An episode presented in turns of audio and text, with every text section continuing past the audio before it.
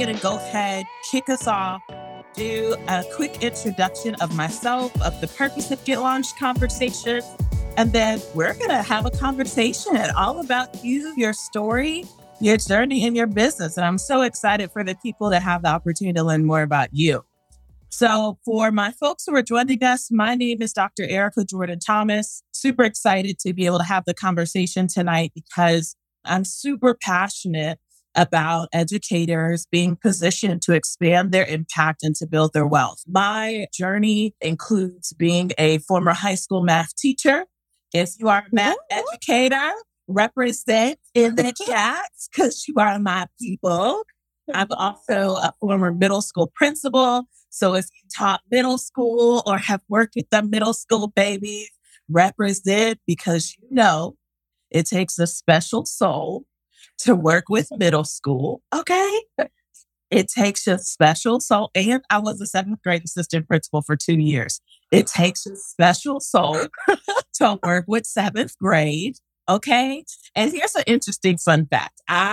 So I taught high school for my principal residency. I was in a K-8, and then I was a middle school principal. And so I've had a little dabble of every grade level.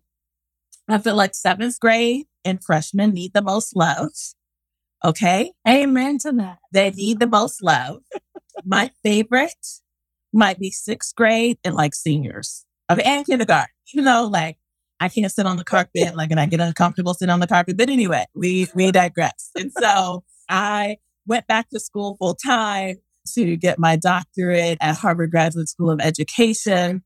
And upon graduating last May, I went full time at my business. So I launched my personal consulting business in October of 2017. I had no idea what I was doing when I started. I was just figuring things out. And it led to the most beautiful, beautiful journey that I could not have pictured for myself. I paid off my credit card debt within 8 months. I built 3 months of savings that actually allowed me to go back to school full time because I cannot say for sure that I financially would have been able to make that move of leaving my job as a principal. I built my business while working full time. So started when I was a principal and then going back to school full time. So the 3 out of the 4, almost 5 years in my business, I was either in school or working full time. So it can be done. And since that journey, I went from making $33,000 my first year as a principal. I made $33,000 my first year as a teacher. Ooh, I made $75,000 as a principal. Last year, my business made $523,000. And so just naming that so much of my conversations and beliefs come from the fact that I know it's possible because I've seen it in my own personal journey as an educator. So I'm really passionate about educators being able to have the option, have exposure to the possibilities of financial freedom. And my belief is that you can pack your lunch and make your coffee at home to try to get to multiple six figures, or you can start an education consulting business using your existing gifts or talents and expedite that wealth building process. So what that means is that led me to actually my second business, Get Launched Consulting, which I launched in March of 2020. Since that time, we have had 7 cohorts of educators. Roughly 200 educators have gone through our program. And Candy is one of those phenomenal, dope educators who's gone through our program. And I'm so excited for you all to hear her story tonight. So we're going to dive all into her journey. And so show Candy some love in the chat or hit the hearts. And before we jump in, and I'm going to have Candy introduce herself, let's just set a quick little norm. Come on, Cycle 6 is already represented. Yes! Cycle 6 already represented. So here's our norm, right? We're going to treat this like this is a poetry slam, right? Oh. So if someone says something that hits your spirit, at the poetry slam, like snap. Instead of snapping, we're going to hit the heart, okay? So if somebody says something that hits your spirit, hit the heart on the live. So that way we know that's your version of or an amen or yes. And so that's the rule for tonight. You are welcome, Candy, and whether it's through the hearts or through the chat.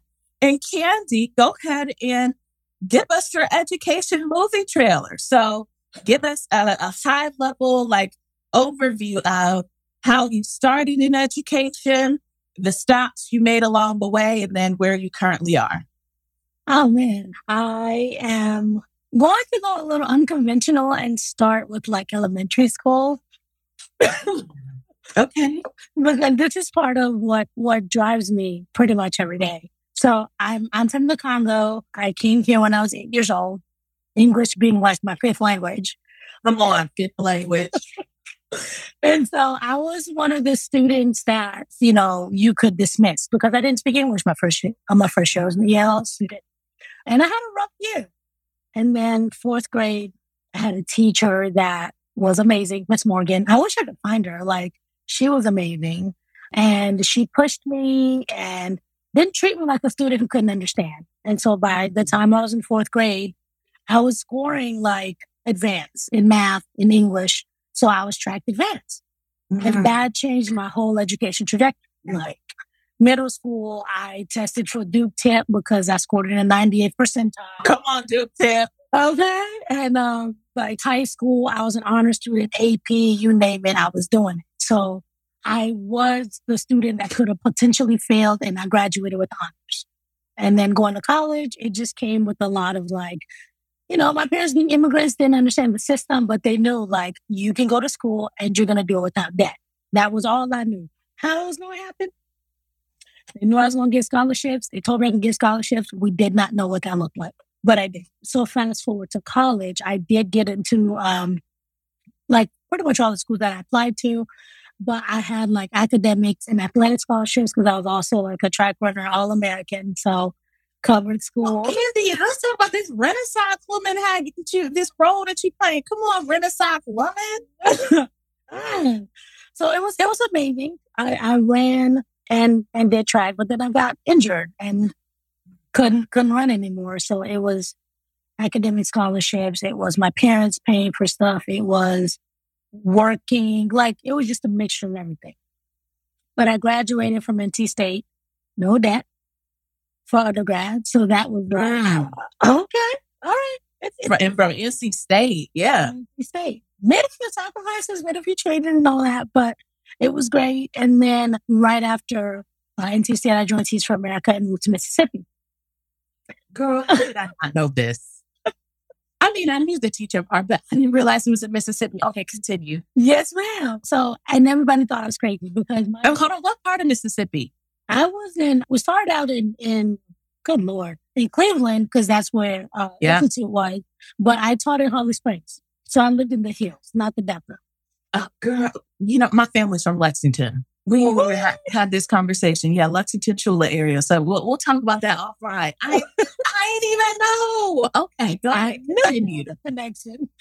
So I moved to Mississippi, but I'm a political scientist. So I did political science, international relations. The whole goal was to go to law school, but then I decided I wanted to go to Teach for America because my mentor talked about it, and I was just telling him about how disillusioned I was with politics. I didn't really like where it was going. So I did TFA and got in and moved to Mississippi. I taught eighth grade. So middle school takes a special kind of crazy. Yes. My first year was a culture shock. I wasn't even sure if I was going to come back after the first semester. But my second year, after having built strong relationships with my students and started to learn what aches and pains they had and what concerns they had, I started thinking about college prep. Because what I would see was my students talked about going to college, but they didn't have the necessary skill set or grades. They thought you graduate from high school, you go to college. And that doesn't work that way. So I started having these conversations with them, which led me to start doing a little more research and a little more work. And right around the same time, TFA is big with innovation. So they were doing the pitch contest, pitch a story, an idea, or whatever that you want to do. And I went the college route. So I spent months preparing and pitched and from there, like the fire just started. So I kept doing this work. But it was not official. It was like on the side, talking to a few kids and working with some of the people from my church. Then I left teaching after my second year and joined staff as an MTLD. Mm-hmm. So and let people know what an MTLD is in case folks aren't familiar. Right. Managers Teaching Leadership Development. I was a teacher coach and I had a cohort of like 28 teachers, but it was across all grades, all subjects, and like 6 different schools. So my commute was anywhere from 30 minutes to 2.5 hours. Mm. And I did that in Arkansas. I was in Moultrie. I was in El Dorado, like all over Arkansas, basically. Mm. And I did that for a year.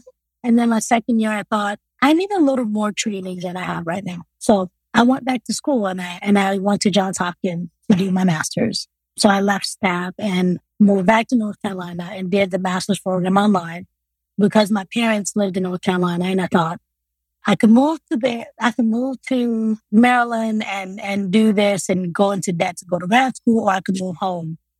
Mm. And I moved home. And as a TFA alum, I still kept my grants because I didn't have loans in undergrad. So the money was kind of sitting there. And then Johns Hopkins had this special program where TFA alums had a discounted rate.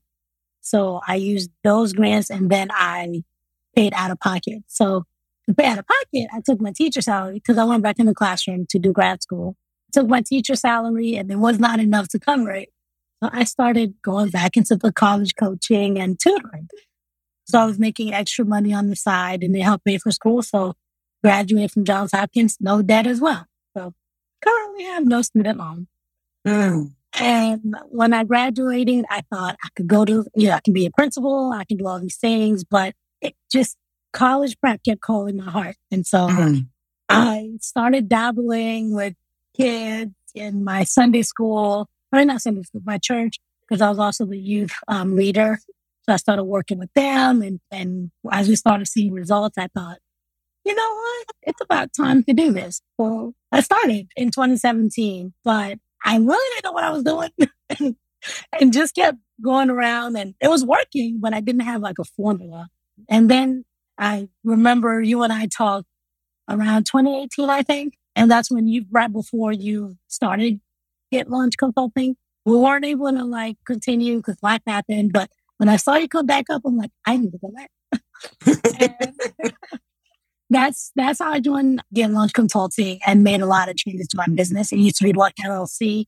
And then when I finished record, I changed it to Bukedi Consulting. And now I'm actually transitioning to full-time in May. After the school year is over, I'm just going to go into full-time consulting. So much happened in the background. Okay. I don't really love movies, but there it is. This is so good because I'm like, we need to talk about that. We need to talk about that. And we need to talk about that too. Okay. Forgive me as my head is like firing off on like all these ideas and questions right now. So the first thing that I just want to name before we kind of dive a little deeper into your journey. Well, actually, before we do that, name for folks the problem that you're solving in your business. I think some folks might make some assumptions right now, but just so that way they're super clear. What's the problem that you're solving in your business and who do you serve?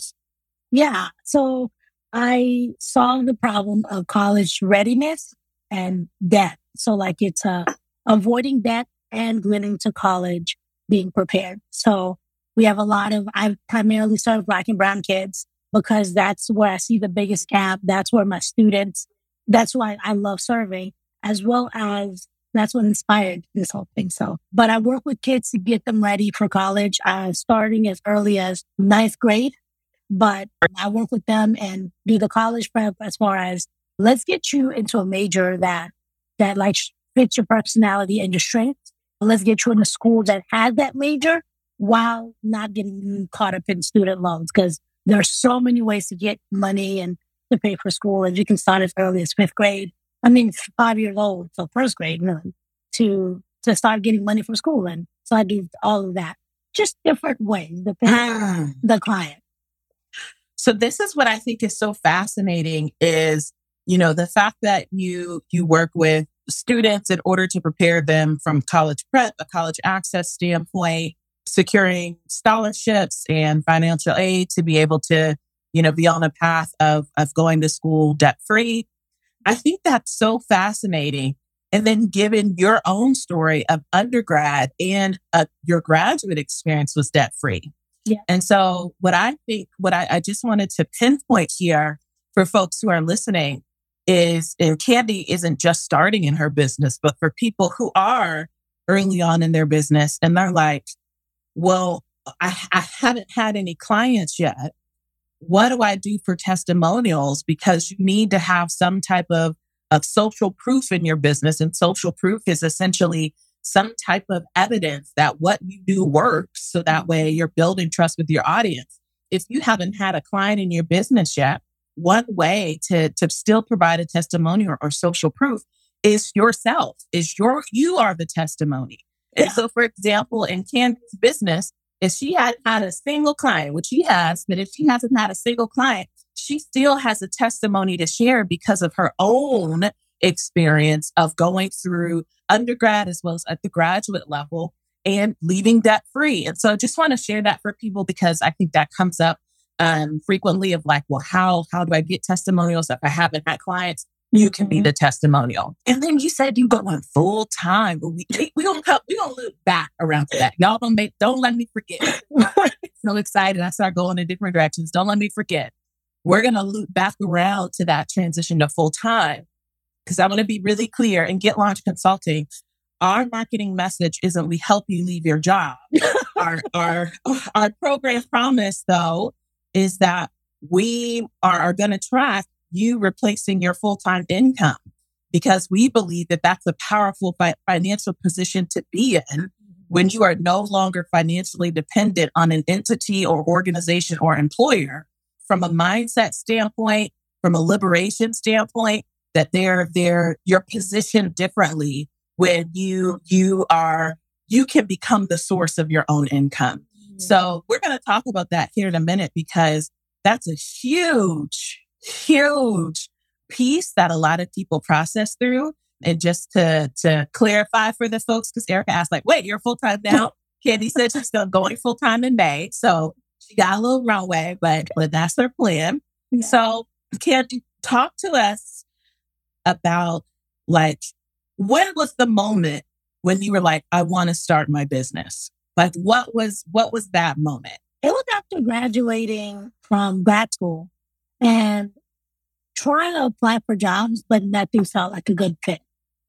Like, I knew I could make money, but it wasn't giving me joy. So I just knew I could do something different. And what I was looking for did not exist when I was looking around because what I was looking for, there really wasn't a model for it that like I'd see. And I looked around and I would see like a lot of like college prep, but what they're really talking about is test prep. Or they're talking about, oh, we'll help you get scholarships. All the scholarships in the world is great, but if you can't actually get into the school, or if you get in and you flunk out, that doesn't really solve your problem. So I wanted that hybrid of like, yes, it can be debt-free, but you also have to be ready. There's so much more to being ready for college than schools ever talk about, than parents understand. Mm-hmm. So that's when I was like, why don't you just create it? Because one of my favorite quotes is Gandhi, be the change that you seek to see in the world. Mm. And there it was. So I started that. Mm. Did you have like, so the way you say it, it sounds like it was like effortless. Like you had no hesitation. So like, was there hesitation? Were you scared? Like, yeah, I'm still scared now. Me too. It's a scary process, but like, do it scared. That's just what I was like. I didn't have to quit my job. So I was really in a good place where I was still teaching. My ideal clients would be in school anyways during the daytime. So I could still do like have the company and start and do it slowly. So I wasn't saying I'm going to quit my job and never do anything else and just do this full time because how am I going to pay for, you know, my bills and take care of myself? So I kept teaching and just took one, like the first client I had, we actually met at a hair salon and her mom was listening to me and she was like, I want you to tutor my child because I taught math and anybody like needs help with math. So it started out with tutoring. Then I told her, well, I'm actually going to stop tutoring and I'm going to transition to college prep. And she jumped on, signed a $3,500 contract without ever receiving a testimonial, a method. And there we went. So we started. And that was all it took. Okay. Let's sit in this for a second. Because you also just put out a little number that I need people to process for a second. You said she signed a $3,500 contract, right? So I say that for people to be able to process and do a little bit of their own comparison or contrast, for lack of a better term, of like, what is the $3,500 in your 9 to 5? What does that mean? Like, what meaning does that have? How, for me as a first year teacher or even, just as a teacher, period. Right.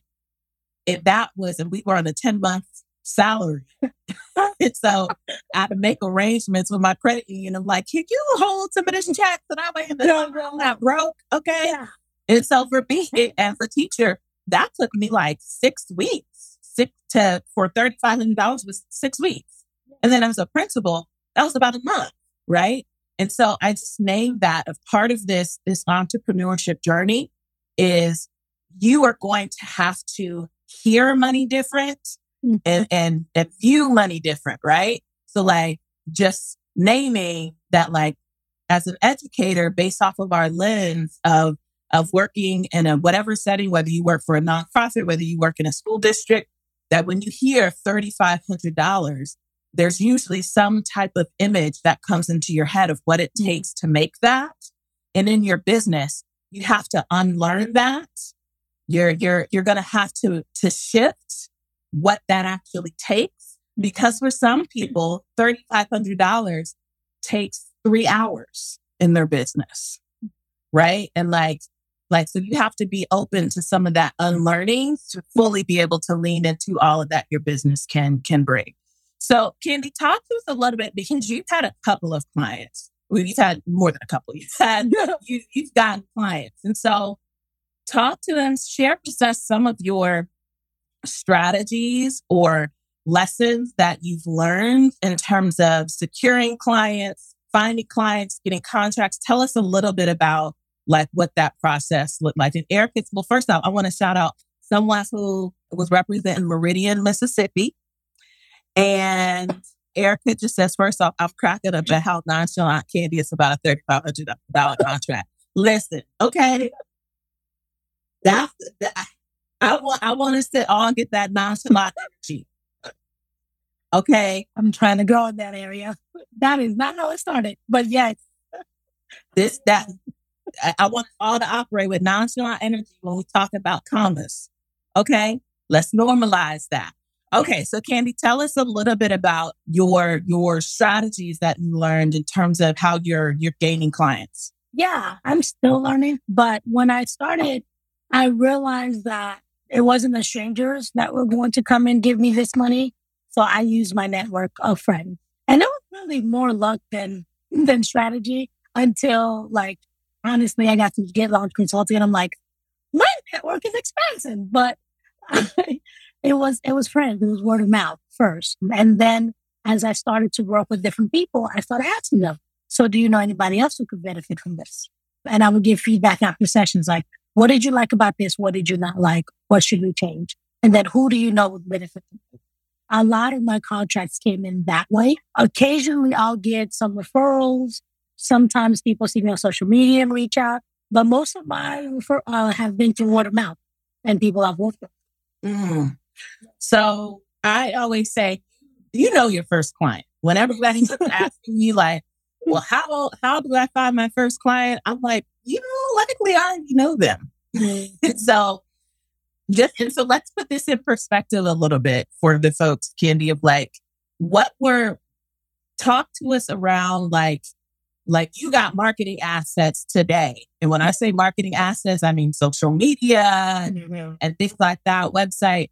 But when you were getting these contracts, what were you Did you feel like you had a strong social media presence? Did you have a website? Like, at what point did you decide to start making some of those decisions of like, I want to start showing up on social media. I want to start, you know, building a website? Honestly, last year. So when I first started, I got a website because I was told I needed a website, never really used it. But it wasn't even, I got the website after getting clients because, like I said, my first client, we met at a hair salon and we're talking. Like, her daughter was getting her hair done, I was getting my hair done, and we were talking. And that's not met before? No. Okay. But the lady that was doing my hair was a friend of mine, and she's used to getting her hair done over there. So she knew me through a friend. Oh. Yeah, she wasn't my friend. She was a friend of a friend. But because she trusted that friend and we were just talking, she heard it. Your speak. Okay.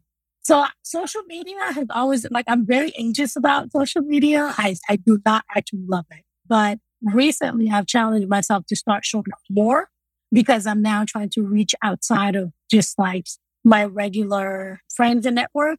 So I really got serious about social media probably at the end of last year. Wait, yeah, it's last year. Gosh, 2022. So 2021 is when I really started showing up on social media semi-consistently, I would say. But I've been doing business for longer than that. I just allowed my network to work and then went from there. Mm. So this is so helpful. And I think it's helping to dispel a common misconception and honestly a common misstep that I see so many education consultants make early on in their journey. So many of my clients make early on in their journey. So just like a quick point for folks who are joining us is that there are three types of clients. Okay. There is your cold audience, there's your warm audience, and there's your hot audience. And the temperature of your audience is basically how well they know you, how much trust you have established.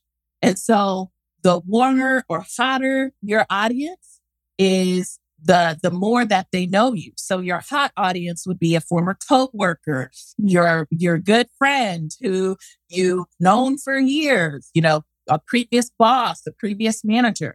Those would be folks that would be in like your warmer hot audience, and your cold audience are people who are complete strangers. Mm-hmm. Where I see people making the misstep in their early stages of their business is that people are putting so much effort from the beginning in their cold audience when it's like they're not prioritizing or doing anything with their warm or hot audience. I'm like, your first 1 to 5 contracts you can get from your warm and hot audience. Yep. Your warm and hot audience don't need a website. They don't need social media because it's your former coworker. They don't go on your website to find like your story. Like it is people who already know you. My first contract came from my boss, where I was a principal. My boss was consulting. So she was the area superintendent. We had a great relationship. And one day after check-in, I was like, look, this is something I'm thinking about doing. I know this is something that, you know, you have experience in. If you ever have an opportunity that you don't have the capacity to take on, I would love for you to consider me. She hit me up like a week or two later. Had my first contract. And so I just named that because that is, I so frequently see that as a misstep and also as a way in which we make the journey harder, mm-hmm. is that we start with prioritizing our cold audience instead of prioritizing our warm and hot audience. But here's the thing is typically when people say, well, all of my business is coming from referrals, that means that all of their business is coming from their warm and hot audience. Which means there is a pivot point where you're going to have to start doubling down and putting more energy into your cold audience, but you don't typically need to start there. Yeah. So I just named that just as a key point for folks who are listening, because if I hear one more person who hasn't gotten a contract saying they're working on their website, I'm like, okay, you gonna work on your website and you gonna wait on the money. You gonna wait on the money while you're working on that website. And sometimes people are working on the website to convince themselves that they're worthy of the money. The website actually isn't for the potential clients. They need the website to give them the juice and like the belief that like somebody should pay them when it's like, that website ain't for other people, that website's for you, so that we can tell people, come to our website, right? Where it's like, so I just reflect that back to people, because that's one of the most common things that I see, where I'm like, if you lost your job tomorrow, you would not be working on a website. No, no, you would not work on a website. You would start calling your friend who works at another school and be like, girl, can you talk to your principal? Like, you would get on LinkedIn, start, you know, searching the word principal, see who's already in your connections, and start sending DMs, but go through your phone, look at, you know, your contacts. So I just made that. I'm seeing the comments come in because this is like the mindset shift that I need people to make. Oftentimes, and I'm about to get off the soapbox here in a minute, oftentimes our job is what's keeping us comfortable. Mm-hmm. And you have to internally, for your entrepreneurship journey, you have to create a sense of urgency for yourself, because in order to grow your business, you need to kick into a fight or flight.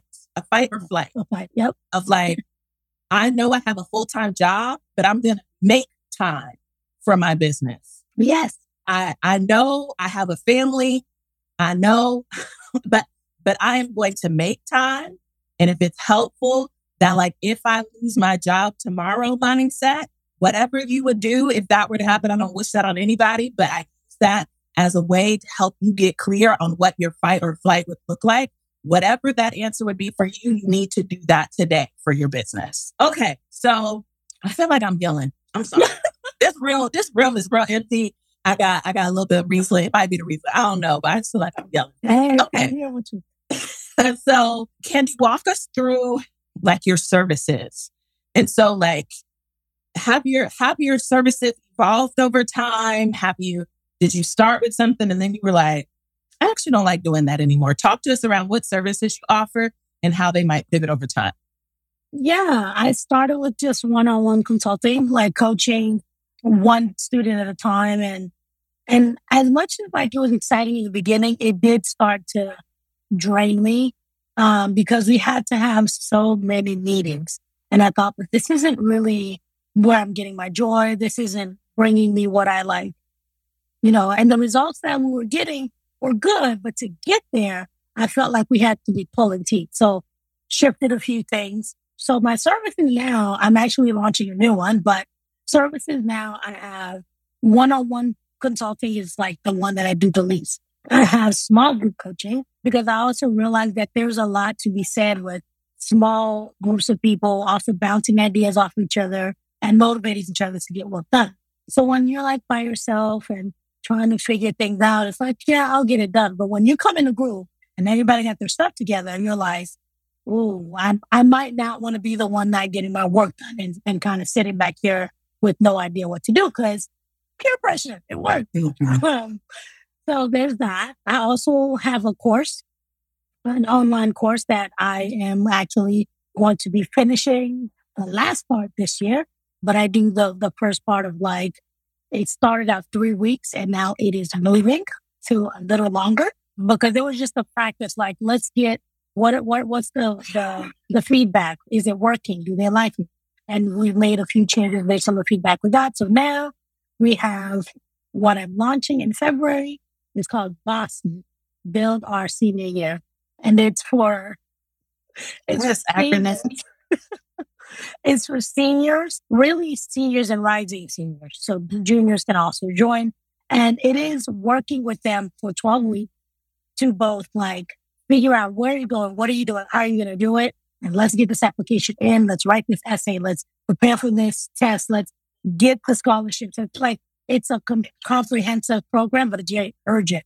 So you're not dragging your feet and kind of trying to figure it out. It's like, let's go. At this point, you need to have this figured out. And I'm going to walk you through it step by step. Mm-hmm. So by the time students walk out, they know what they're going to do. They have applied to at least 3 schools. That's the minimum requirement.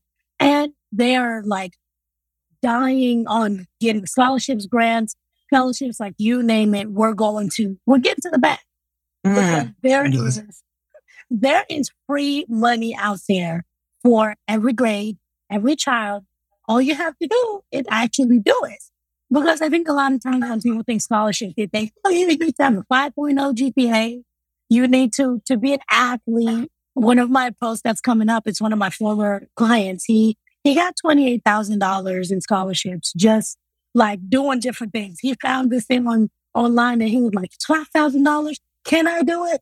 Well, I'm going to apply. And sure enough, he got it. Like, There is so much money out there. Some of it is, are you left-handed? What's your favorite ice cream? Do you, do you have a parent that's in the military? Can you sing? What do you feel about it? The way America is going, there are so many scholarships. But they require you to write. They require you to take the time and actually pay through or create a video. And that's where a lot of people kind of fall off because they don't want to do that. They just want to click the mixed scholarship, which doesn't work, by the way. They don't want to put in the work or they don't know that it exists. There are so many scholarships out there. So that's what we do. We do the training and we're like, there's the accountability piece. There's the bi-weekly. I'm cheating just a little bit, Erica.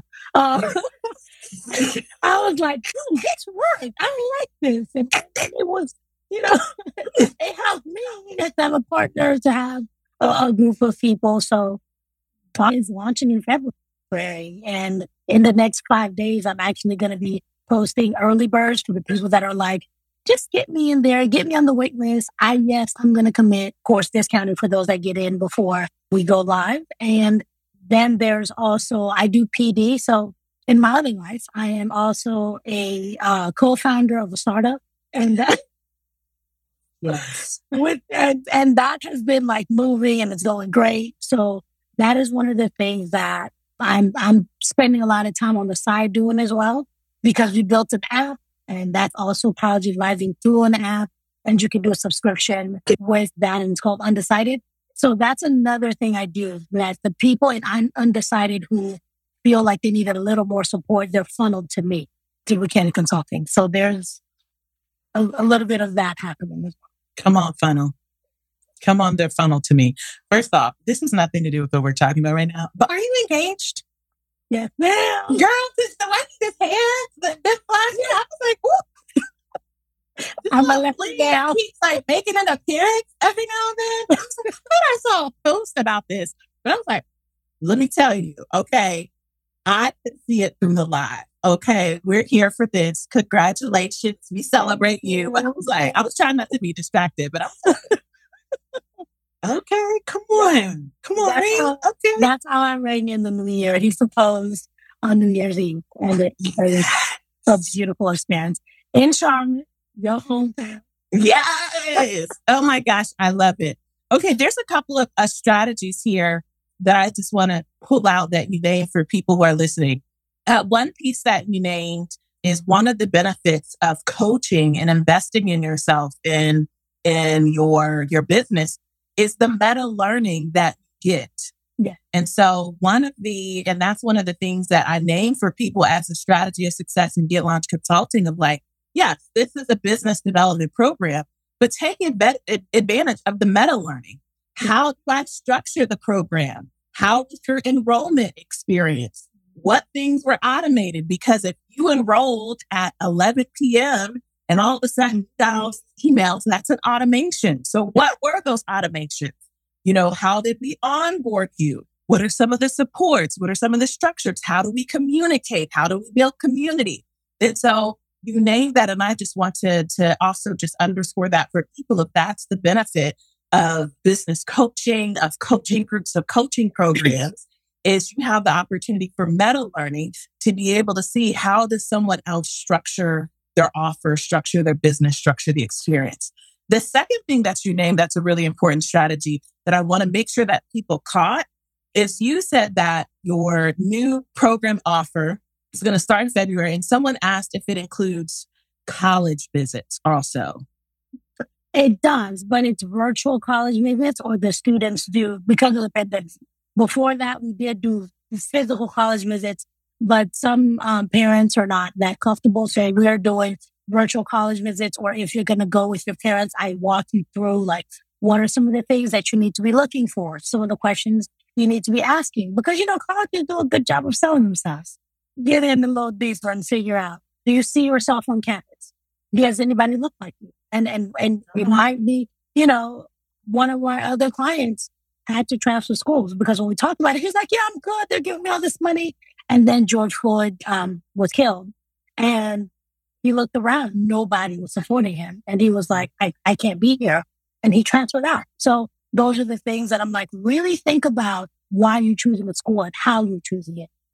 Yeah. So we do college visits, but I don't go with them. But I do do those. Yes. Got it. So then one of the strategies that you named that I wanted to underscore for people, you said the word early bird, which I want to name for people that strategy. If you have any type of group coaching program or online course, you could be pre-selling, which would be an early bird strategy. So pre-selling means that you provide some type of benefit or bonus to people who enroll early, and you define, you know, what that timeline is. It could be a month early, it could be 2, it could be 3 months early. Usually more than 3 months is a bit much, but you provide some type of incentive. And what that does is, from a client standpoint, they're excited because they get a secure spot, and you can give some bonuses of, like, whether it's an extra workshop or an online module or a resource. So there's some incentive for folks, but also for you from a cash flow standpoint, you don't have to wait until the course starts in order to start bringing in revenue. That an early bird strategy actually begins the cash flow of that actual offer. So that way you don't actually have to wait until the actual start date or launch date. That's a couple weeks before. So I just wanted to name that for people. Okay. If you all have questions, go ahead and drop those into the chat. So that way I can make sure that we get those answered. I just have a couple more questions and then we're going to wrap. So this is like the last call before the last call for questions. So get your questions in. Someone said they thought my Riesling was apple juice. And I was looking at myself while I was drinking. I was like, I wonder what people think this is. It's Riesling. It does kind of look like apple juice, though. It tastes like apple juice. So Candy, you said before that you've made the decision to go full-time in May. Talk to us a little bit about, like, what went into that decision and what were some of the factors that led you to saying, this is something that I want to do? Yeah, there were a few factors, actually. One of them was I went full-time right before the pandemic, like the year, that previous year, and things were going great. Then the pandemic happened and everything shut down. But I knew that I wasn't going to stay in the classroom long term, and I wanted to go back to just doing the work. But I thought about it this way. The amount of time and energy I put into teaching, which, by the way, I'm more and more disillusioned with the school system now.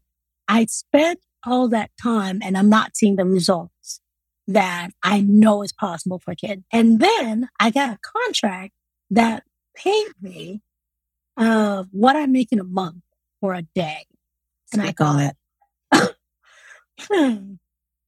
I could spend a month pulling my hair, or I could do what I love and get paid way more than I get as a teacher. And I think what I do is actually more beneficial to kids. Because listen, even if we have this conversation, and the first question we talk about is like, why do you want to go to college?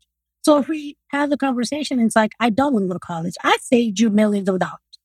I saved you a lot of debt. Because you figured out, this is not a good fit for me, but there is something else and I'll go pursue that.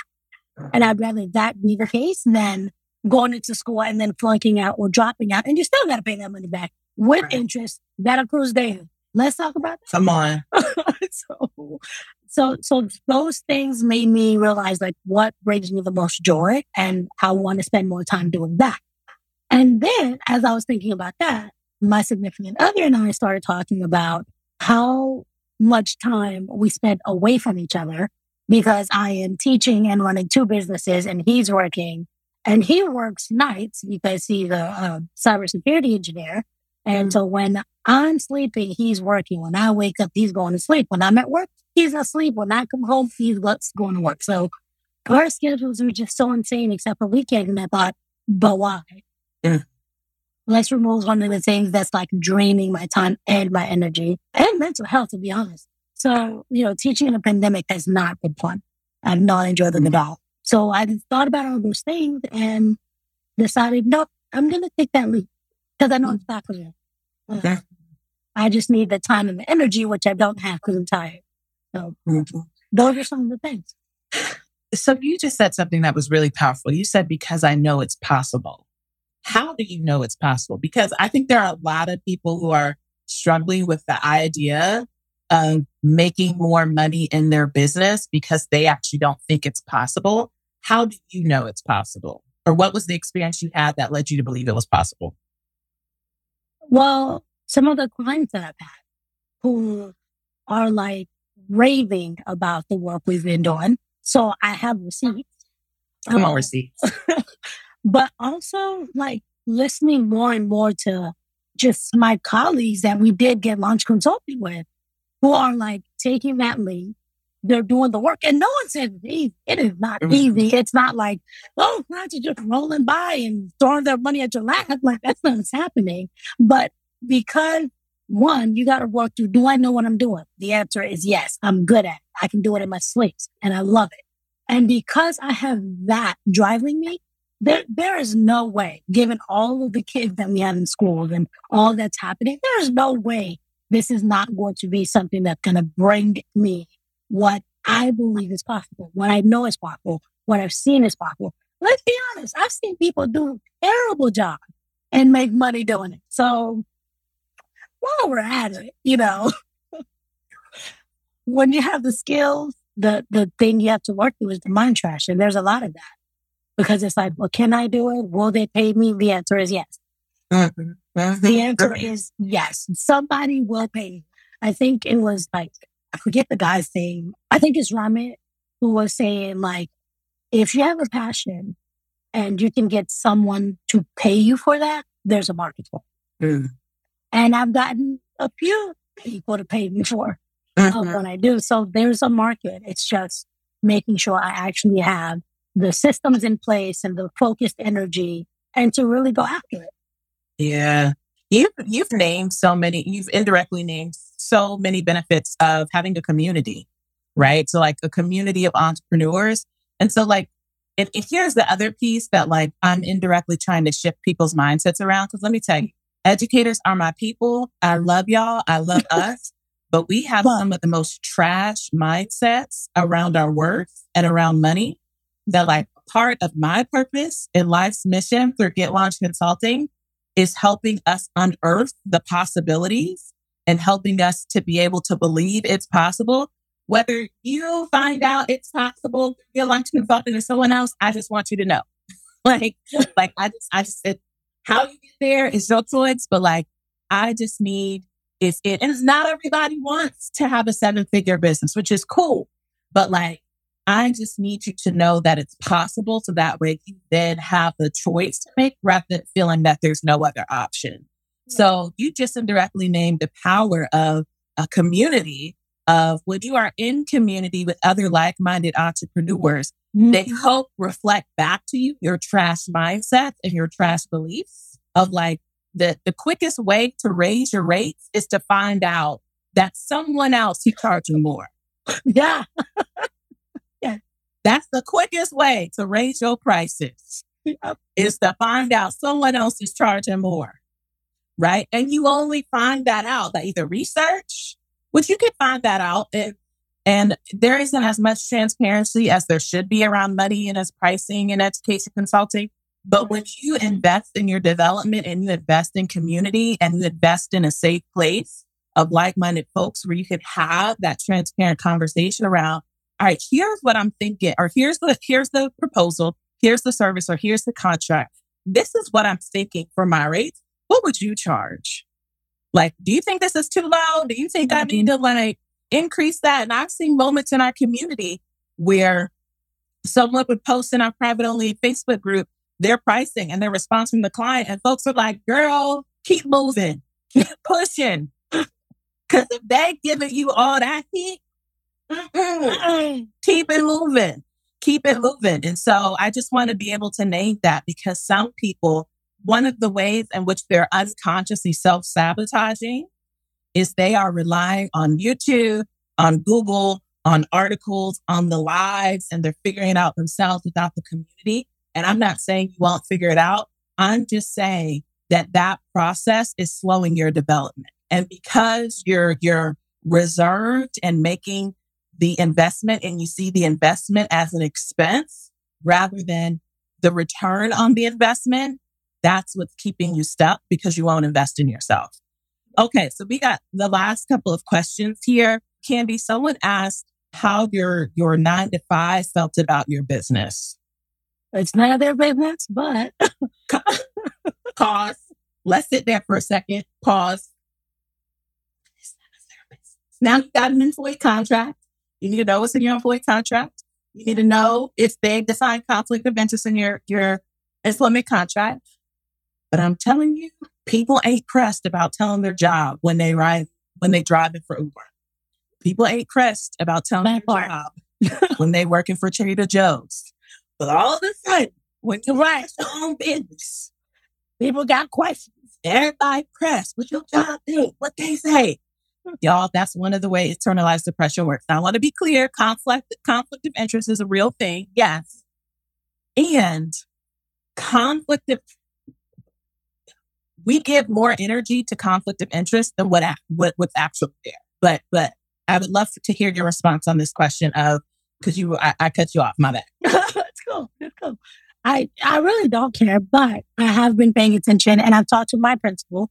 He does not have a problem with it. I do establish a boundary. So I don't recruit my student. I don't reach out to their parents, because I think that would be some form of harassment or some boundary that's being crossed there. So now, if I'm at a school and they find me, I ain't mad at it. But I'm not myself trying to recruit them. But I am always giving them pointers too, because I have seniors who are homeroom, even though I teach 9th graders for math. But my principal doesn't have a problem with it, as long as it's not being done during the school day, which it's not, because I'm teaching in the school day. And then after work, I have my clients, I have my meetings, I have whatever, and over the weekend. So there's not a problem. Got it. And then someone asked, so we have two last questions here. I'm going to take this first one. And then Candy would love to hear your thoughts on the second one. Actually, both these questions are really similar. One of them says, so do you, and forgive me because it's a little bit further up in the chat, there was something on the lines of, do you begin by reaching out to individual schools? So I'll just name that connects a little, well, it connects directly to the conversation I was having before around your cold, warm, and hot audience. So if you missed that part of the conversation, I'm going to post this replay on my page. That way you can go back and listen to it. By reaching out to a school, if you do not know the person, that would be considered your cold audience. Here's my personal belief. There are other business coaches in the education consulting space who might say something different. Here's my personal belief. I do not believe in cold calling as a strategy. And I know a lot of that comes from my experience as a principal who would literally receive so much spam mail that I had to make a rule in my inbox of, if it had the word unsubscribe, to send it to my trash folder, that I have such an adverse reaction to cold emailing that is not something that I would advise other people to do. Now, some other business coaches would say differently. My approach, though, is around, there is permission-based marketing and there's interruption-based marketing. So permission-based marketing is when you are in some way, directly or indirectly, asking permission to be able to provide information about your service or business. And that looks like on social media, right? When someone followed you, permission-based marketing is, you followed me, so you gave me permission to share about my business because you followed me. If you don't want any permission no more, unfollow me. Email list. You joined my email list. So that's an example of permission-based marketing where people are opting in. There's some type of opt-in where they basically say, I'm interested, give me more information. Interruption-based marketing is when they have not given permission. If you cause an interruption of, like, you pop up in their DMs of, like, hey, I got this thing, this webinar coming up, you should come, right? So I am not a fan of interruption-based marketing, and I'm not judging it. If other people do cold emailing. However, I do not believe that it's sustainable. and your conversions are typically lower. It takes more energy with lower conversions. So that's why I'm an advocate for permission-based marketing. Okay. And then this last question, Candy, would love to hear your thoughts. The question is, they're struggling with what to say when reaching out to potential clients. What advice would we have? So I think a lot of times you want to have the perfect wording, and that is actually very scary. And you kind of, it's the end of the process, to be quite honest. I think you know what you're doing and you know what you're selling or you're pitching. Say that. So I don't know what's the perfect way of saying what I do. I say I help kids go to college and avoid debt. And then they're like, tell me more. Then I start to explain. If it's an email, which I don't usually send emails for the same reason, like Erica says, that I don't think they're going to read it. Because I don't generally read emails unless I know who it's coming from. But if you want to get on a call or you're talking to someone, tell them what you do. But don't present it as well, I sort of kind of maybe do this thing, but be bold and confident about what you're doing, because if you're doing it and investing time in it, I'm pretty sure you're doing a great job. And I think as educators, we tend to undersell ourselves because everyone else thinks we're babysitters. I've been recently reading so many posts about, teachers are babysitters. I'm like, well, babysitters are leaving, so what are you going to do about your kids now? But I think we're talented, we're educated, we're passionate.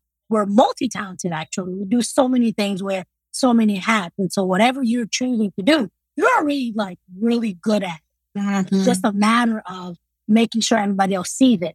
Well, show up as your most authentic self. And that would be safe.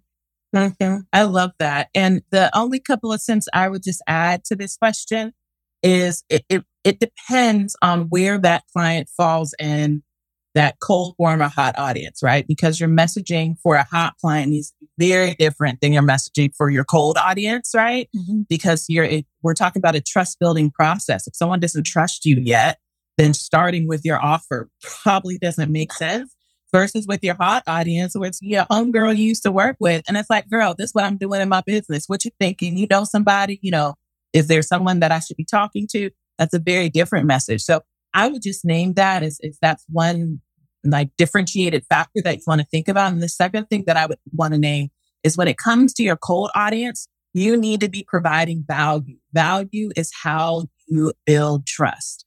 Consistent value, right? So how you determine how you provide value, you can provide value in many different ways. And we talk about this in Get Launched Consulting. Essentially what I'm saying is you need to have a funnel, but by doing that at the top part of your funnel, and we go through this in the program, is thinking through what's the value that you're offering to your audience. That could be some type of a resource. That could be a online module. It could be a Facebook group. It could be a free discovery call, a 15-minute discovery call. So there's many different ways that, if you can begin to add value, that's going to result in you building trust with your audience. And that's what helps lead them through the client journey of actually becoming a paid client. So hopefully that helps.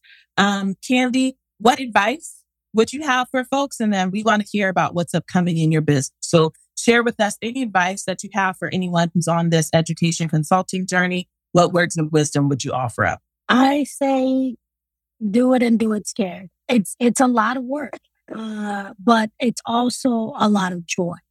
I think one of my greatest fear was, what if I fail? And I'll tell you, I failed at quite a few things, but I was like, that didn't turn out, as well as I thought it would. Or maybe the results we were going for, we didn't quite get it because this wasn't in place and this wasn't in place. And so there will be moments of failure, but what can you learn from that? And how do you bounce off of that? So I think it's a journey, because it's not always pretty. It's not always clean. It's not always clear. But if you know what you're going after and what it is that you do, you make adjustments along the way. And I think, perfection is very much the enemy of progress when you are first launching, because you are not going to get it perfect, but get it done and then fix it along the way. I promise you, half of the people you're dealing with don't even know it's not perfect. And if you get feedback, take that feedback and apply it, and it gets better, because we're always evolving, we're always growing. I think I've changed I've tried different operating models and service models, and I've found that I like the group coaching better. And that's what I'm really going toward. So do it. Get started. Don't worry about the website. Don't worry about the social media. Don't even worry about like having a great bank account that's like, oh my gosh, I have anything established. Start and then figure out along the way. Right. That's my biggest advice. Folks begin the bank account before they get the check. They got no check. Listen. The bank account comes after you get the check. Because let me tell you, you can open up the bank account the same day. Go into the branch once you get that check. But folks be spending time on stuff like, you trying to open up a bank account and you ain't got no check. You ain't got no check yet. Like, stop. You ain't got no check. Go talk to your hot audience before you start opening up business bank account. Talk to your hot audience. Get the check first and then open the account. Lord Jesus, I love y'all. And whew, I'm going to stick beside you. I'm going to stick beside you, okay? Candy, what do you want folks to know about your business? How can they get in contact with you and anything that's coming up that folks should know about? Yes, you can always find me on Instagram at Candide Bukedi, or my website is bukediconsulting.com. I will share that with Erica, and she'll post it with the... Okay, cool. Right now, Bossy we're doing the early bird special. You can actually get it on my website. So this is what I was talking about. Do it. Don't worry about. I don't have a sales page, y'all. I don't. Okay. And that's the other thing. Well, let me tell you, I have a coach who is multi-million dollar business. She be selling stuff in a Google Doc. Okay. She is not building a sales page. She is selling out of a Google Doc.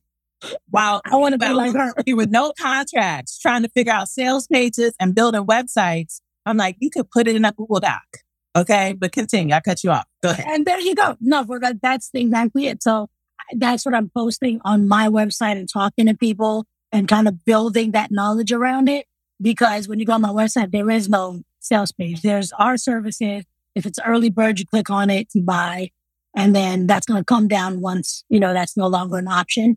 So bukediconsulting.com/r-services. I will put that as well. You can also find me on Facebook, Candide Bukedi, the same name that's on Instagram. And that's about where I land. Because of this, I am asking, like, if you're on this live and you don't have kids or you don't have nephews, share with your friends who have kids, who are juniors and seniors. Because to be quite honest, we need it. Like, especially in this pandemic, we need this. And honestly, y'all, I'm trying to find some kids that I want to work with. But like, please share, follow, join, and let's chat. Thank you. Thank you. Thank you for the time, for your story, for your wisdom, for the gems. Perfection prevents progress. Somebody, you might need to put on a t-shirt. I'm just saying. Someone just asked Candy where you're located. I'm in Raleigh, North Carolina. So, but I travel, so come on. If you need me to come through, I present PDs and I work with small. Like I do professional developments. I do small group coaching. I do 1-on-1. If you need me to come, you got 5, 6 friends that you want me to work with. I'm there. Come on, I know that's right. Well, you all show Candy some love in the chat, either through the hearts or through dropping it in the chat. First off, this is a new norm for all of the My Lives Moving Forward. Like, when you want to say an amen or your spirit moves to hit the heart, because the hearts give me joy. Like, when I just see it, like, floating on the side, I'm like, I like this. I feel like even though we're not in the same room, I feel like we're in the same room. Like, I feel like there are folks here with us. So thank you all for the time. Thank you for your engagement. Candy, thank you. Thank you. Make sure you follow Candy if you haven't already. I think you could do it from this live, but also the posts that I have on my page, I tagged Candy, so you can also follow her from there. So you all have a great night, great evening, and we'll be back tomorrow with another Get Launched Consulting conversation. Yeah. All right, y'all. Good night.